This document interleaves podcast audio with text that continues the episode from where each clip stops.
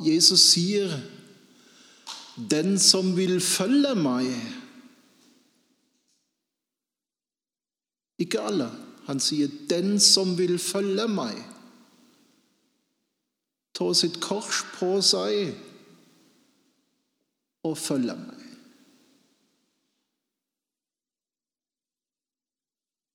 Hva betyr dette?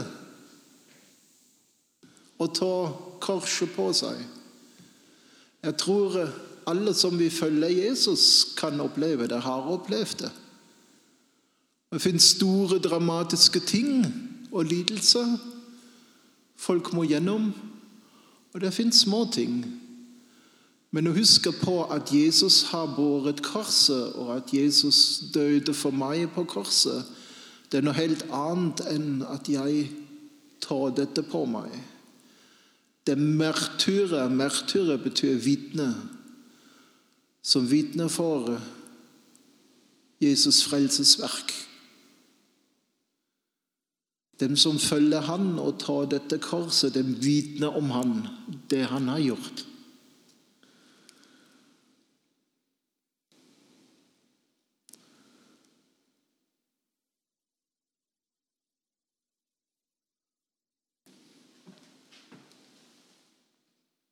Hva gjør det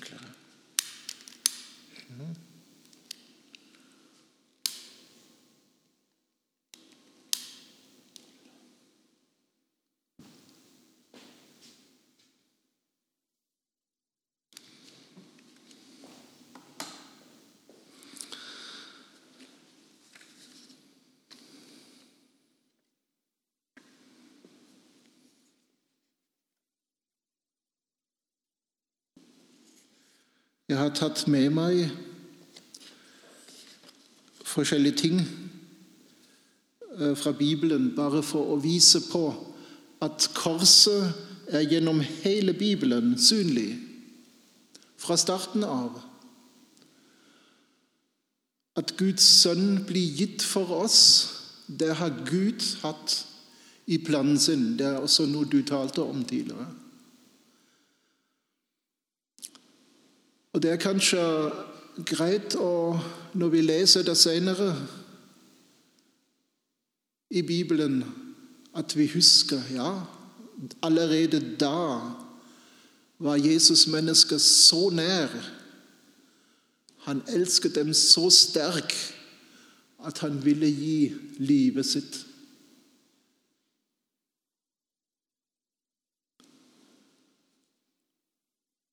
Og Det begynte med Jesus' fødsel, hvor korset blir synlig. Det var profetert i Betlehem at han blir født, og nå kunne en tenke ja, der var ja et lidelsesvei for Maria og Josef og det lille barnet å ta denne veien på en eselrygg. Det var ikke så langt å gå, det var bare jeg tror ti mil eller sånt. Ett mil.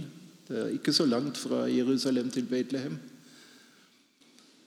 Men på en eselrygg, gravid, så vi kunne tenke det er ikke så enkelt. Og så fikk de ikke plass. Så var bortvist. Og ikke tatt imot med stor glede. Og så kunne en tenke at det var noe synlig kors um, når det er snakk om barnemord og flukt til Egypt. Det er ikke det jeg tenkte på. Det jeg tenker på, var de vise menn det er snakk om i Bibelen. Og de vise menn fulgte et lys um, Og den kom til Betlehem for å tilbe barnet. Og det som er spesielt, Den kom med tre forskjellige gaver. Det var gull, røykelse og myrre. Og gull er klart det er noe kostbart som er tegn og symbol for kongen. Og røykelse det gir noe hint til evighet, til noe guddommelig. Og så er det det myrre. Den planten som blir brukt i begravelser som salve, det viser til at livet er forgjengelig, og at dette barnet allerede i starten gir sitt liv. Og myrre liksom kom på slutten, når Jesus blir gravlagt. Da er det snakk om den salven som blir brukt.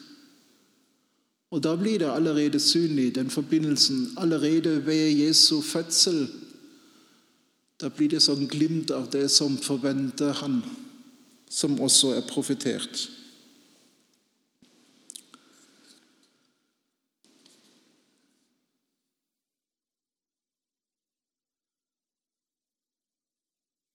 Så vil jeg si noe om Johannes evangeliet. Det er i kapittel 12. Der er det faktisk planer om å drepe Lasarus. Så da er det slik at Jesus' venn Lasarus blir vekt opp. Han stått opp fra de døde. Det var en vekkelse. Det var en uh, oppstandelse, på en måte. Og det var ikke godtatt av de religiøse lederne, av fariseerne og dem som hadde ansvaret i jødedommen i Jerusalem. Så de ville drepe Lasarus for å viske bort, for å skylde dette som Jesus har gjort, som peker på at han er Messias, at han er Guds sønn at det er det som skjer, som er profetert. Og da var de redd for, for å miste makta. For at Jesus overtar styret. For at det kan være en som skaper opprør i folket. Og det måtte forhindres. og så Derfor skulle Lasarus drepes nå. Og Matteus beskrev dette litt annerledes. Da blir han salvet i Betania i Matteus evangeliet kapittel 26. Og da var det planer til å drepe Jesus. Så Johannes evangelium beskriver også en salvelse i Betania. Da skulle Lasarus drepes, men også for å skade Jesus. Og her i Matteus evangelium beskrevet dem at Jesus skal drepes. For å forhindre at han fortsetter sitt frelsesverk, at han peker på himmelen, at han forkynner evangeliet. At han stopper med dette og berører folk. Og Det er så vår utfordring det blir slik, det kan bli vårt kors når vi går ut og forkynner evangeliet og sier til folk Kan jeg be for deg?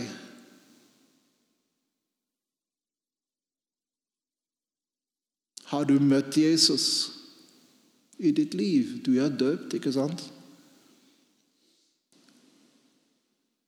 Da kan det skje at folk vil ikke vite noe av dette, eller bortvise oss eller gjøre narr av saken. Det kan skje. Og det er dette korset også Jesus snakker om. Fordi det er en vei å gå, men nå kan vi være sikre at han er med oss. At vi går denne veien sammen.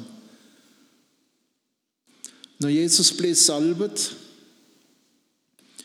så er det et tegn for at Jesus kommer til å dø. Det er respekt å bruke salve og kostbare ting for å sveve den inn og ja, gi dem ære etter døden. Også er det et tegn til kongen fordi kongene blir salvet. Inntil i dag blir kongene salvet. Den får korsets tegn, og den blir salvet. Og den får sine insigner. Eh, I den ortodokse kirken, eller katolske kirken òg, er det slik at når et barn blir døpt, så blir barnet salvet. Som tegn at de tilhører kongeriket, Guds rike. Den får korsets tegn. Husk på det er Jesus som døde for deg, som gjorde alt for deg. Og så blir de salvet samtidig. Som tegn at du tilhører nå kongeriket. Du er Guds barn.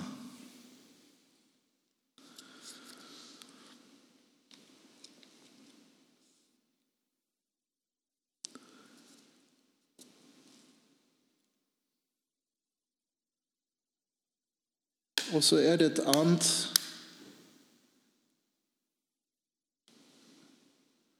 tegn som er viktig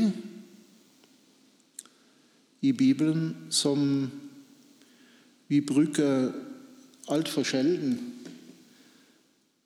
men vi bruker i kveld. Og det er nattverden. Um, hvor Jesus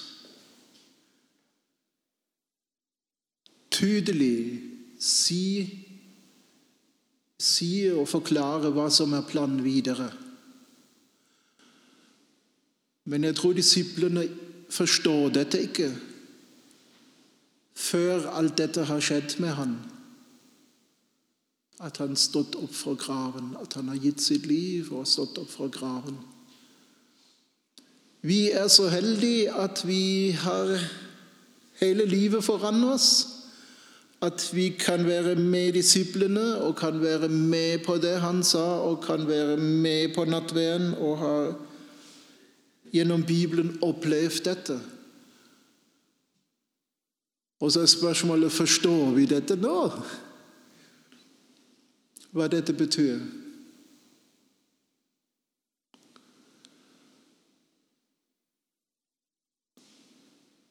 Det er også forskjellige måter å forstå det på. Det som skjer i kveld, kan være noe minne, at vi husker på dette.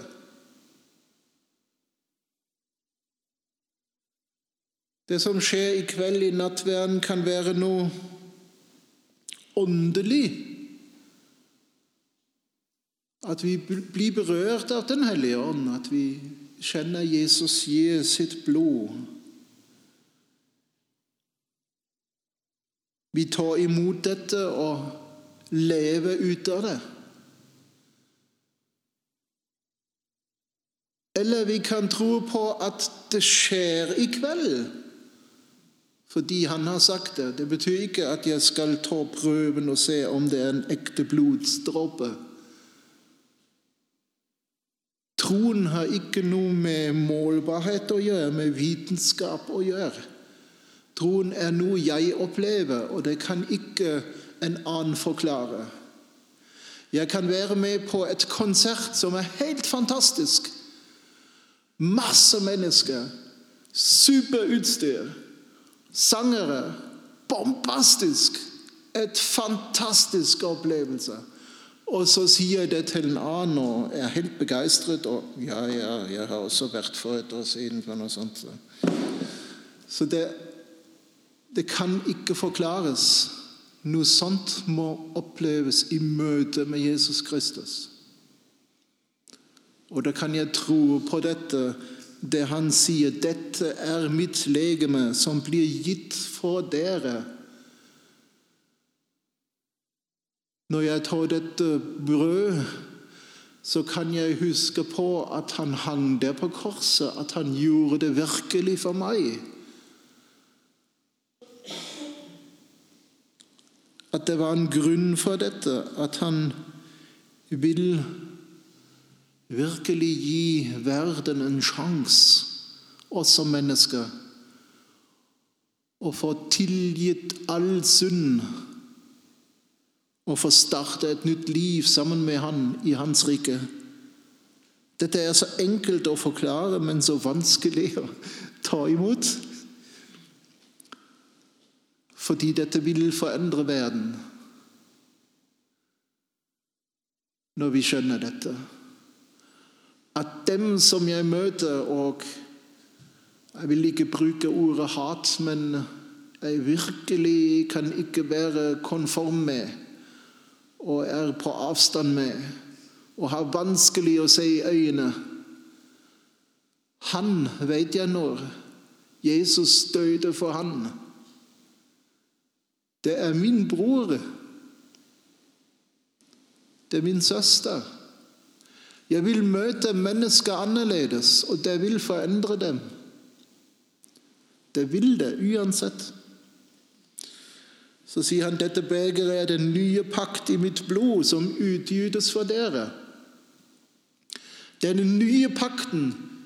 Og hva betyr dette? Jo, i Det gamle testamentet, når det var inngått en pakt, en kontrakt, så måtte det slaktes et dyr som bekreftelse. Det var blodet som ble utgytet. Det var Det gamle testamentet. Men nå er det en ny pakt i mitt blod. Det må ikke slaktes noe lenger. Ikke engang dere må slaktes. Det er jeg som gir livet mitt. Det er mitt blod. Det er en ny pakt jeg vil inngå med dere, for dere.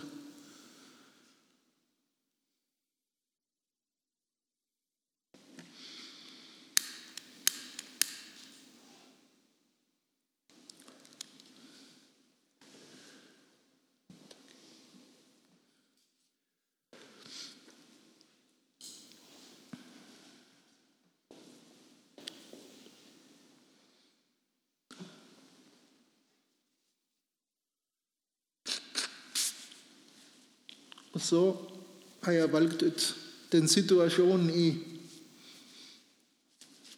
hage Getsemane etter nattverden. Det er en plass hvor Jesus ber. Det er den mørkeste stunden i hans liv. Akkurat der og da, i hvert fall. Og Han er helt fortvilt. Han ber til Gud. Dere kan lese dette. Og hva gjør disiplene? De skulle være med han og be. Nei, men de sover. Slik er situasjonen. Hva gjør Jesus? Han gir ikke opp. Han ber igjen.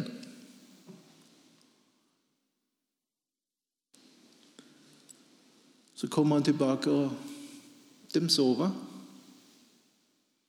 Og dette bildet bør være en vekker for oss. At ikke vi sover. Det er et bilde, ikke sant?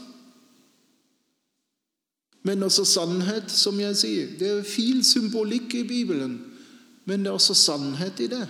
Fordi vi tror at dette skjedde. Og dette bildet kan være at, at dette er en vekker for oss. La oss innimellom være sammen og be i vanskelige situasjoner. Og så er det et annen situasjon også i Getsemane-saken når de går videre, at han møter Judas i Shariat, og Jesus ble, ble forrådt av han. Rett og slett utlevert av en disippel.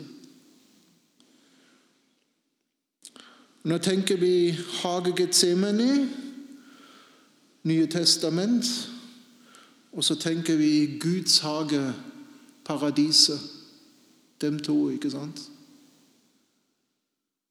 Adam og Eva og Gud og Jesus og Judas Iskariot. Jeg skal ikke si så mye mer, men korset blir synlig for dem som vil se det.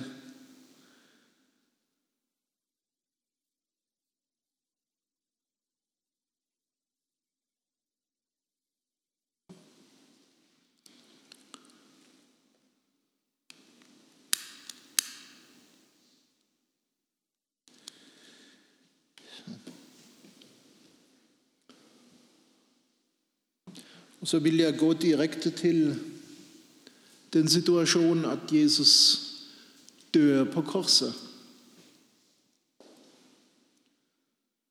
Og det kan det sies mye om. Vi kan sette oss inn i alle personer som er der rundt korset, i en eneste hver. Hver eneste person. Vi kan uh, se på omfeltet på veien dit, hva Jesus gikk gjennom. Vi kan se på lidelse på korset.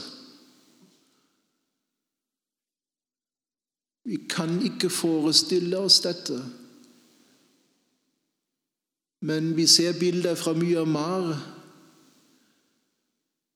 Vi ser bilder fra Afghanistan. Vi ser bilder fra krigsregioner. Vi ser at folk lider. Men å henge på korset opphøyet og miste pusten fordi kroppsvekter river lungene i stykker og henge anspent slik Og hele vekta liksom trykker på. Folk hang der i flere dager. Og når det er snakk om at de smadret leggene og føttene til enkelte, det var det ikke fordi de skulle dø raskere, det var fordi de skulle lide mer, blø litt mer. Og når de fikk en, en fotstøtte montert eller slått på, at føttene satt opp på sånn treplokk så var det ikke for å gi kroppen støtte, men for at de lider litt mer, rett og slett, i sola.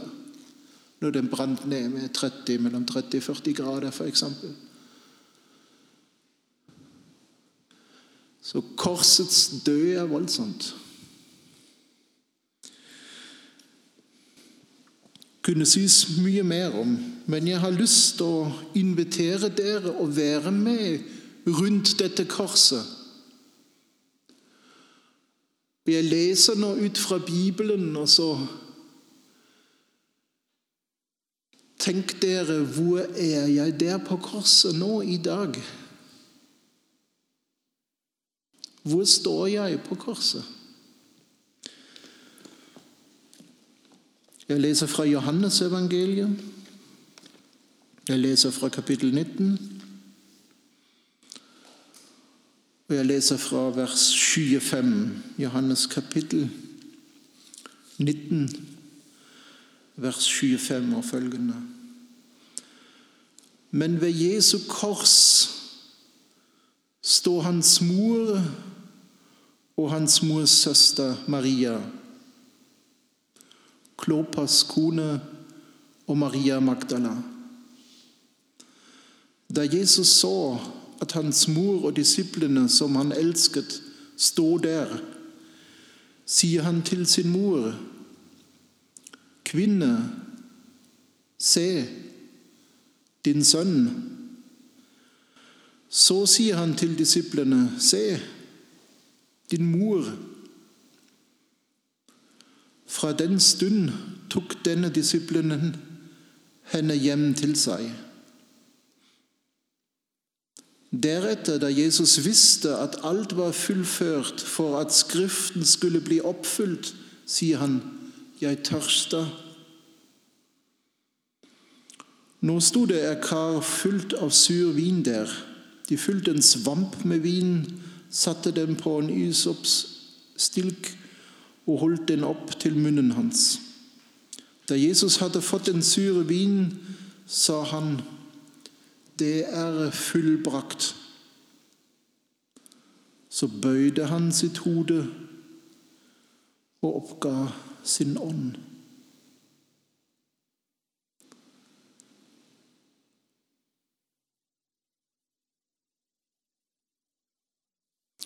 Hvor er jeg på korset? Det er tre forskjellige grupper som er der på Golgata. Tre forskjellige grupper mennesker.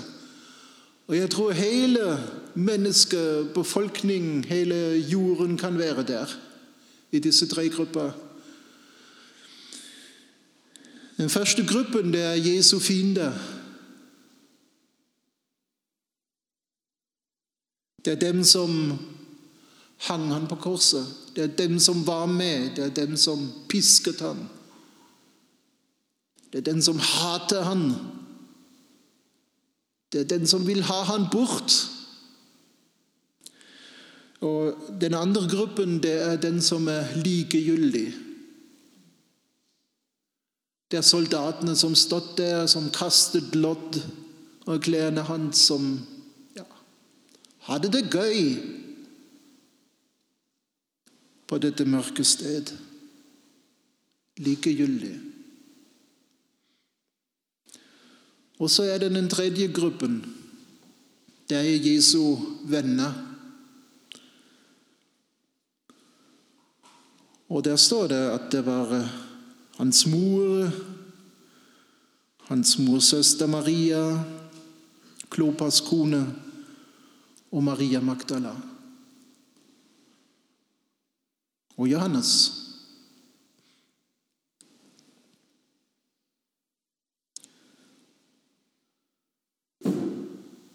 Maria, hans mor, et fint menneske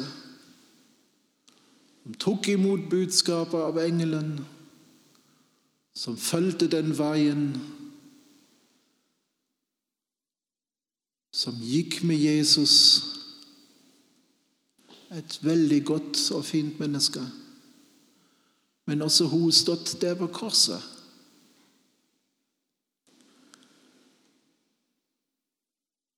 Så var det Maria Magdalena, hun som var besatt av demoner hun som var eh, ja, i randsonen av samfunnet. Hun som fikk oppleve Jesus, som blir helbredet, som blir frelst, som fulgte han etterpå, som elsket han. Hun var der på korset.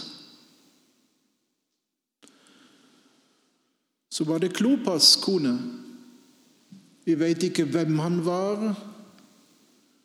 Vi vet ingenting om hun uten at det står her på korset Klopas kone. Hun dukker ikke opp i Bibelen andre plasser. Vi vet ingenting om hun. Men hun stod der på korset.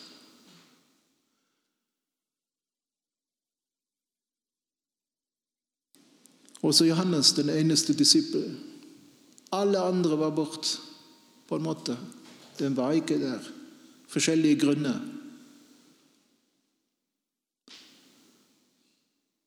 Nå tenk deg hvor står du på korset? Og alle hadde behov for frelse, og alle hadde behov for å bli elsket og tilgitt av Jesus.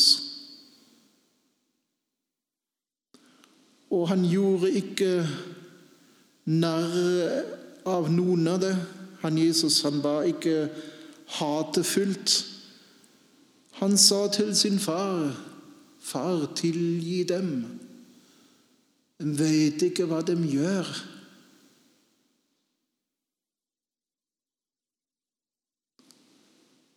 Han elsket alle som var der på korset. Og når du står der en plass hvor du også står,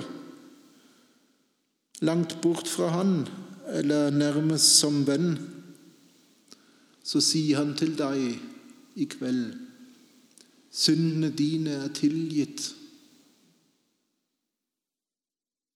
Når du tar meg imot, så er syndene dine tilgitt.